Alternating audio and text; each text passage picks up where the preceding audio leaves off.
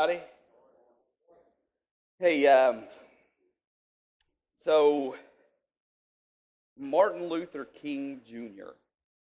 once said, Love is the only creative, redemptive, transforming power in the universe. We'll say it again. Love is the only creative, redemptive, transforming power in the universe. And then our, our, our Old Testament brother David said it like this in Psalms 111 9. He says, His forever love paid a full ransom for his people. So that now we're free to come before Jehovah to worship his holy, awesome name. His forever love is a love that redeems, that ransoms, or buys back something that was lost. And later, our friend Paul reminded us of this in Galatians 4 4. He says, But when, when that era came to an end, to an end, and the time of fulfillment had come, God sent his son, born of a woman, born under written law. Yet all this was so that he would redeem and set free all those held hostage to the written law, so that we would receive our freedom and full legal adoption as his children. That's something that we can, we can celebrate. That because of the birth of Jesus and what he did on the cross, right, we, we can now say that we are redeemed. We are his children. But he goes on to say, and so that we would, that we would know for sure that we are his true children, God released the spirit of sonship or daughtership into our hearts, moving us to cry out immediately, My Father, you're our true Father. Now we're no longer living like slaves under the law, but we enjoy being God's very own sons and daughters because we're, because we're, we're he, where he we're His. We can access everything our Father has. We can access everything our Father asks. Why? For we are heirs of God through Jesus the Messiah. You are an heir of the King this morning. Because I'm here to tell you this morning, because of Christ entering the world, dying his death on the cross, paying the sin debt we owed to redeem us or buy us back from the darkness, you can walk in freedom today. Whatever has you bound, whatever has you trapped, you can walk in freedom because you are a child of the king, and the king doesn't allow any of his kids to stay trapped. For many of us, we come, we come from a, from a background, we come from a background of shame or maybe even neglect. We come from a background of shame and regret, and, and we, we have past that, if exposed, would lead us laying in the floor in the fetal position, right? Like if the person sitting next to you really knew your past, you'd be like, oh man, I'm not coming back here. You'd be in the fetal position crying. But I'm here to tell you the same thing that the writer of Hebrews said, and it's this there's not one person who can hide their thoughts from God. So even though the person that's next to you may not know, God knows. That's a little scary, right? When you think about it, it's real scary. Like he knows. Like every time I read, like uh, where he interacts with the religious leaders in the Old Testament, where it says they were thinking or they were they thought among themselves, and he calls out what they were thinking. I'm like, oh, I'm so glad. like he doesn't like put my thoughts up on the screens. I'm sometimes. You with me? But there is not one person who can hide their thoughts from God, for nothing that we do remains a secret. Your sin will find you out. Right?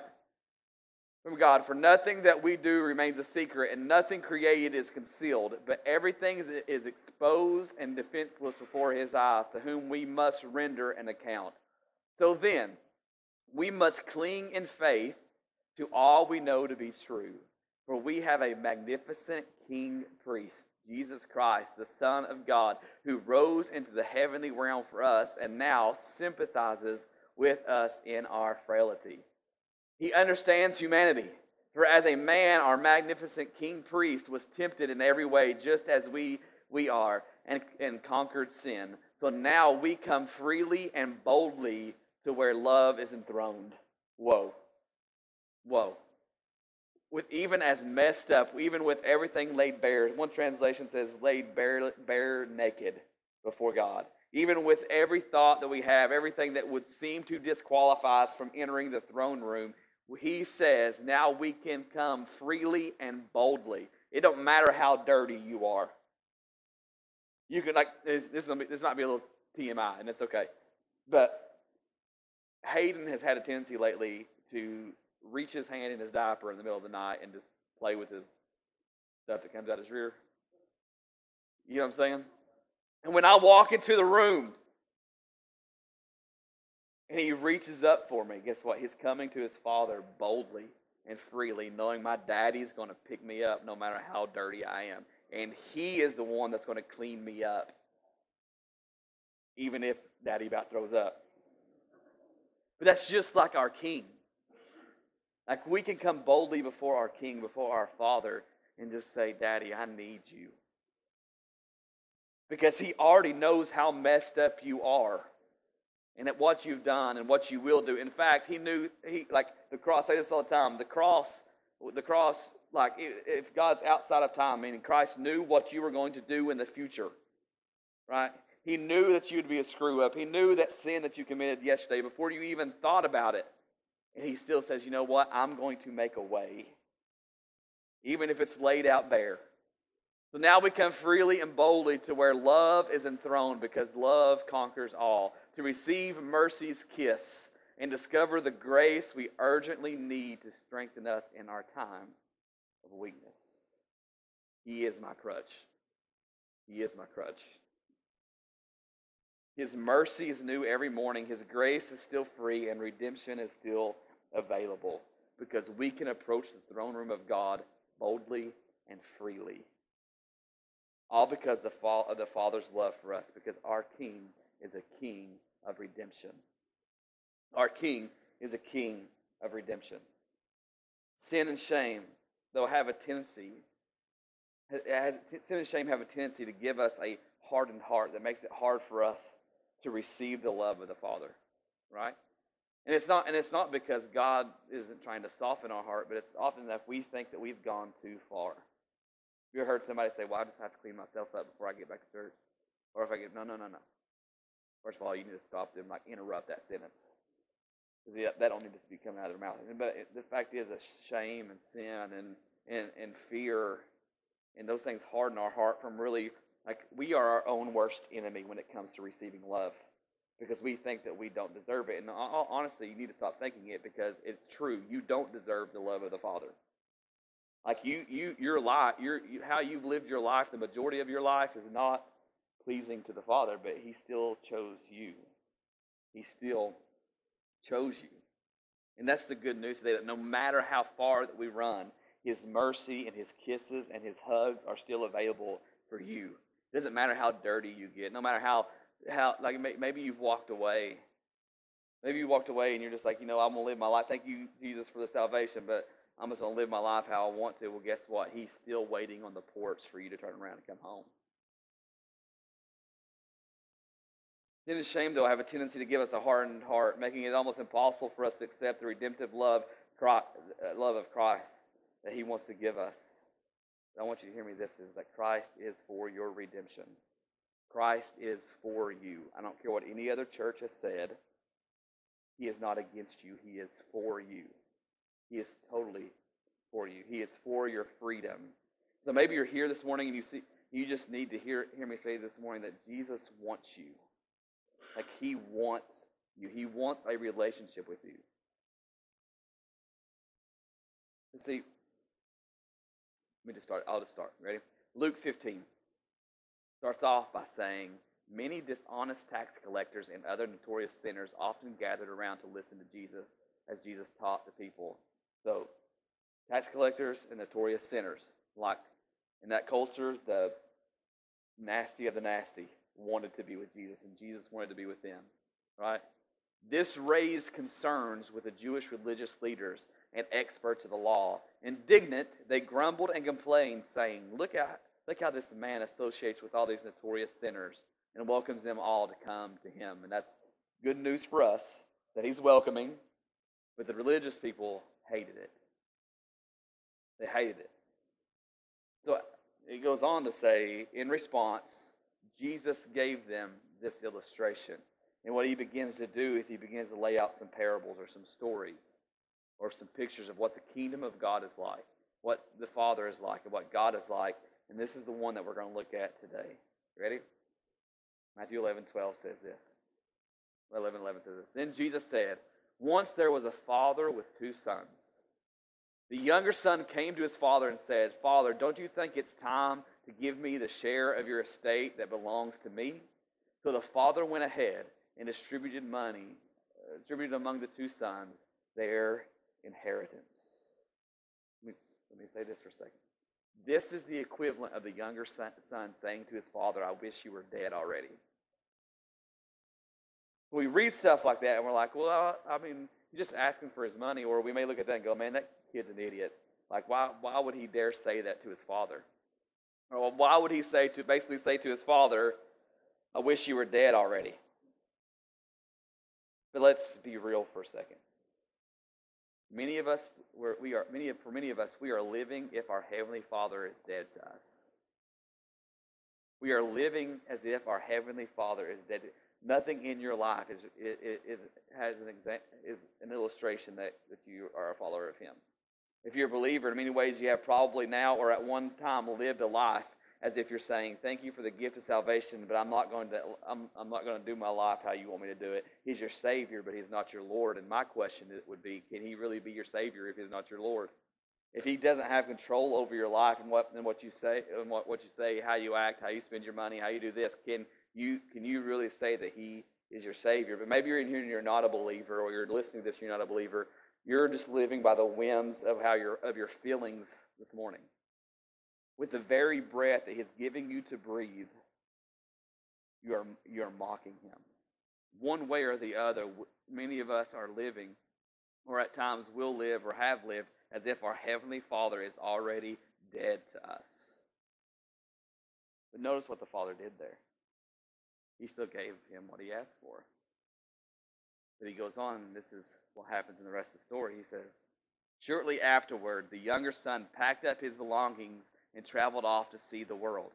He journeyed to a far, far off land where his son, his son wasted all he was given in, in, in a binge of extravagant and reckless living. With everything spent and nothing left, he grew hungry, for there was a severe famine in the land. So he begged a, a farmer in the country to hire him. The farmer hired him and sent him out to the field with the pigs. The son was so famished, he was willing to even eat the slop given to the pigs. Because when we live outside of the way God designed us to work or what He wants for us and, and the plan He has for, for us, we're settling for something smaller. It may seem better at, the beginning. It may seem like it fills you with joy, but eventually you're going to get to a place where you just think, you know what, I like like you're you're living under what God has called you to.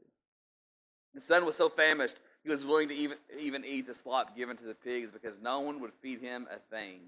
Humiliated, the son finally realized what he was doing, and he thought, There are many workers in my father's house who have all the food they want with plenty to spare. They lack nothing. Why am I here dying of hunger, feeding these pigs and eating their slop? It is in our lowest moments we often realize there could be something better. It's often in those rock bottom moments that we, we look back and we say we wish we, we wish we would have done what God asked us to to begin with. We wish we would have honored our Father in heaven. You don't have to live the same life you're in. You don't have to you don't have to bear the weight of your struggles alone. You don't you, you can live in peace. You don't have to live in the sloth that you're in currently. Even even the son knew this. Even the son knew this that if he could just get in the presence of his father, even if it's not in sonship, if I could just get in the presence of my father, I will be better off than what I am now. Listen to what happens. What happens. He goes, I want to go back home to my father's house. And I'll say to him, Father, I was wrong. I have sinned against you. I'll never be worthy to be called your son. And this is what the son's wanting to do here is great. He's wanting to repent. He's wanting to. He's wanting to. He's wanting to say, Father, you're right all along. I should have listened to you. Like this is what the son's wanting to do here. Is good. Father, just treat me like one of your employees, and that's the phrase that I that I that I struggle with. He's asking his father, "Can I just come be your slave? If I could just stay in the slave quarters, if I could just have what the slaves have.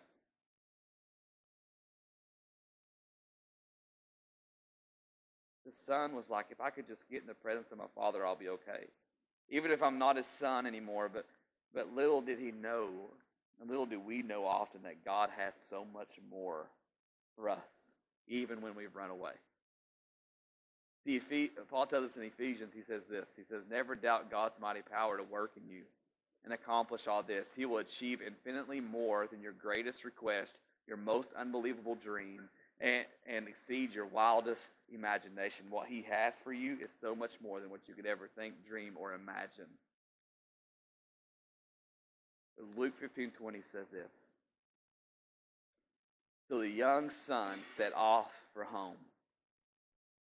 From a long distance away, his father saw him coming, dressed as a beggar, and great compassion swelled up in his heart for his son, who was returning home. So the father raced out to meet him.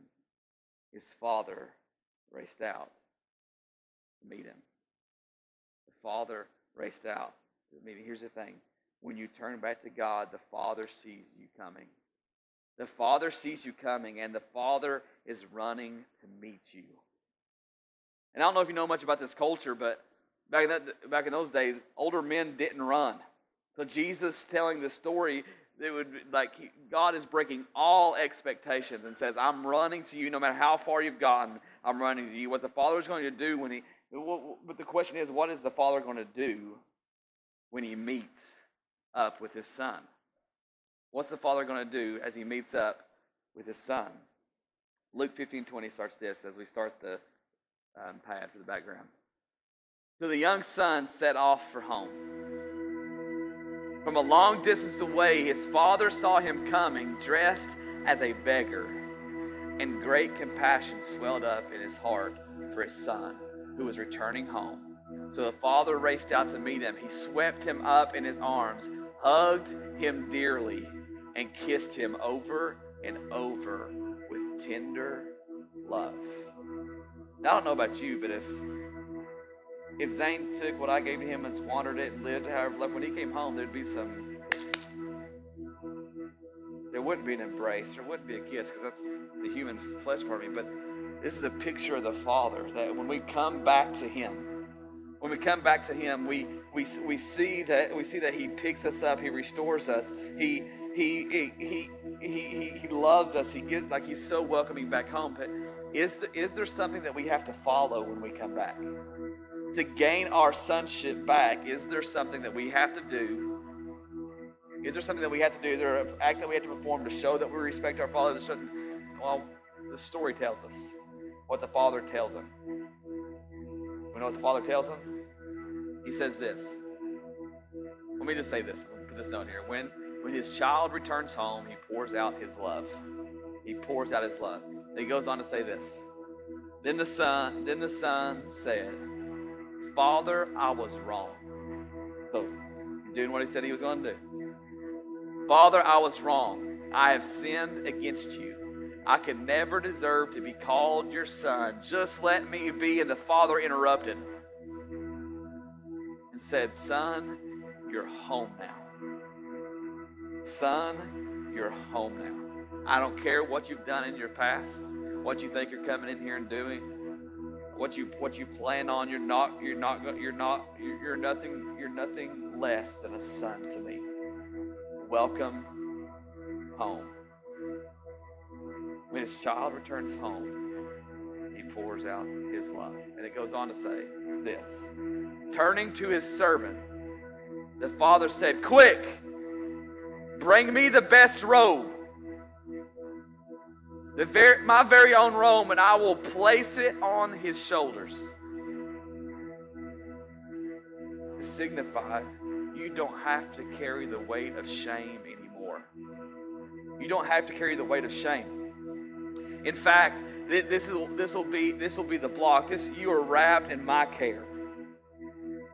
Turning to his servants, the father said, Quick, bring me the best robe my very robe, and I will place it on his shoulders. Bring the ring, uh, the ring, the seal of sonship, giving him all authority over his dominion. And bring out the best shoes you can find for my son so that we can trample over Satan and sin that entangles us. When we come back, He doesn't treat us like a servant, He treats us like a son. And He dresses us, He places a ring on our finger and shoes on our feet. Because He knows the enemy's attack is going to try to come, and He's going to try to say, Listen, you don't deserve to be the son. You do deserve to be a slave. Look, you're still wearing those same old clothes. No, no, He's going to make you new. He's going to make you new. And this is what he says Let's prepare a great feast and celebrate. For, the, for this beloved son of mine, once dead, but now he's alive again. Once he was lost, but now he is found. And everyone celebrated with overflowing joy. The Father redeems our inheritance. What he wanted you to have from the beginning, our King of redemption redeems your inheritance. Our King is a King of redemption. Everything you feel you lost, He restores. The shame that you carry, will be redeemed and will shine for the glory of the King. You can just look at everyone and say, Look at what my daddy did for me. Look at what my daddy did for me. The very thing Satan used to tear you down will become the platform for miracles. That's my King. The very shame will become a platform for his kingdom to advance. And for those of us who are followers of Christ, we are called to celebrate instead of question. Celebrate instead of question. Luke 15 25 says this.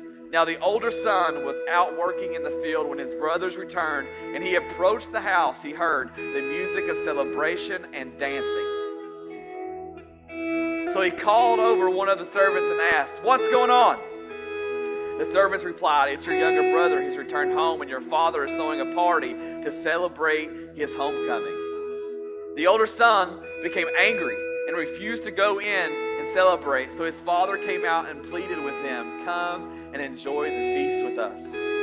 The son said, Father, listen. How many years have I been working like a slave for you, performing every duty you've asked as a faithful son?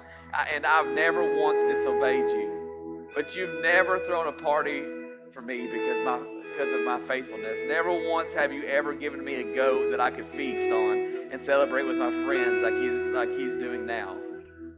But look at this son of yours.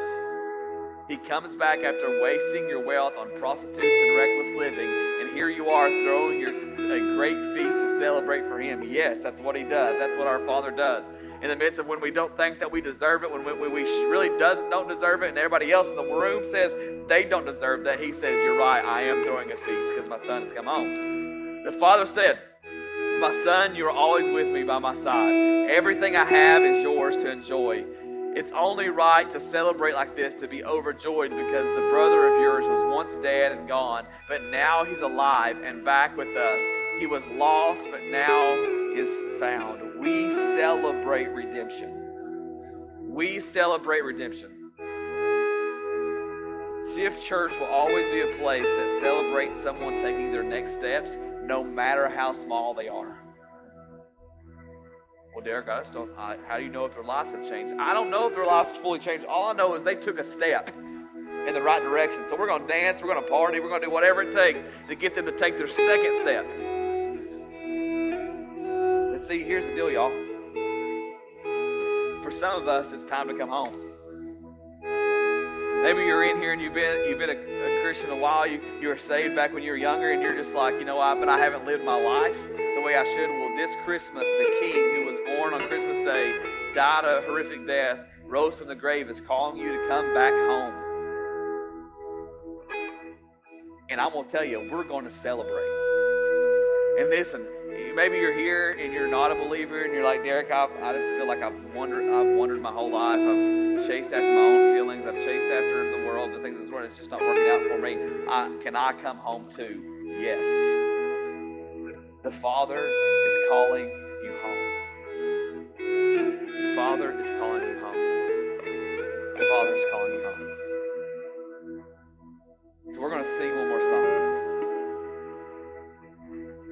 give you the opportunity to respond however you would like.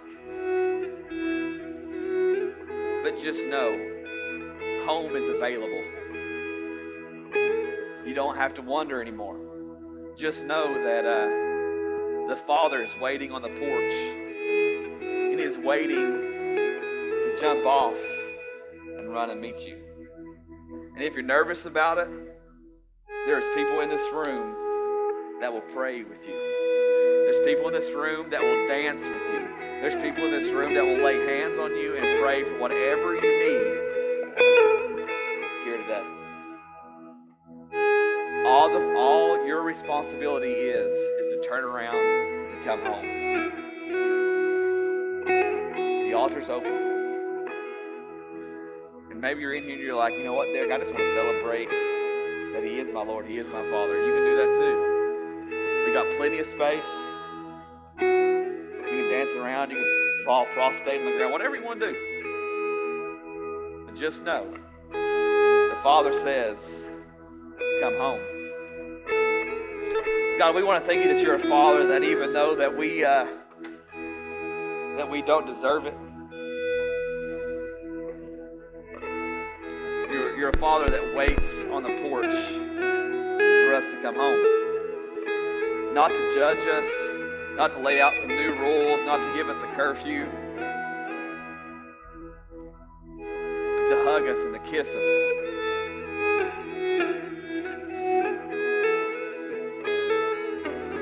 To give us the finest. Giving us a robe to protect our shoulders from the weight of shame. Giving us a ring, giving us authority over your dominion, because this is your dominion. The enemy may be loose a little bit right now, but you are in control. And now, as your sons and daughters, we have control. Because Satan, you got to go. In fact, I'm going to step all over you because my, my father, my king, has given me a new pair of shoes.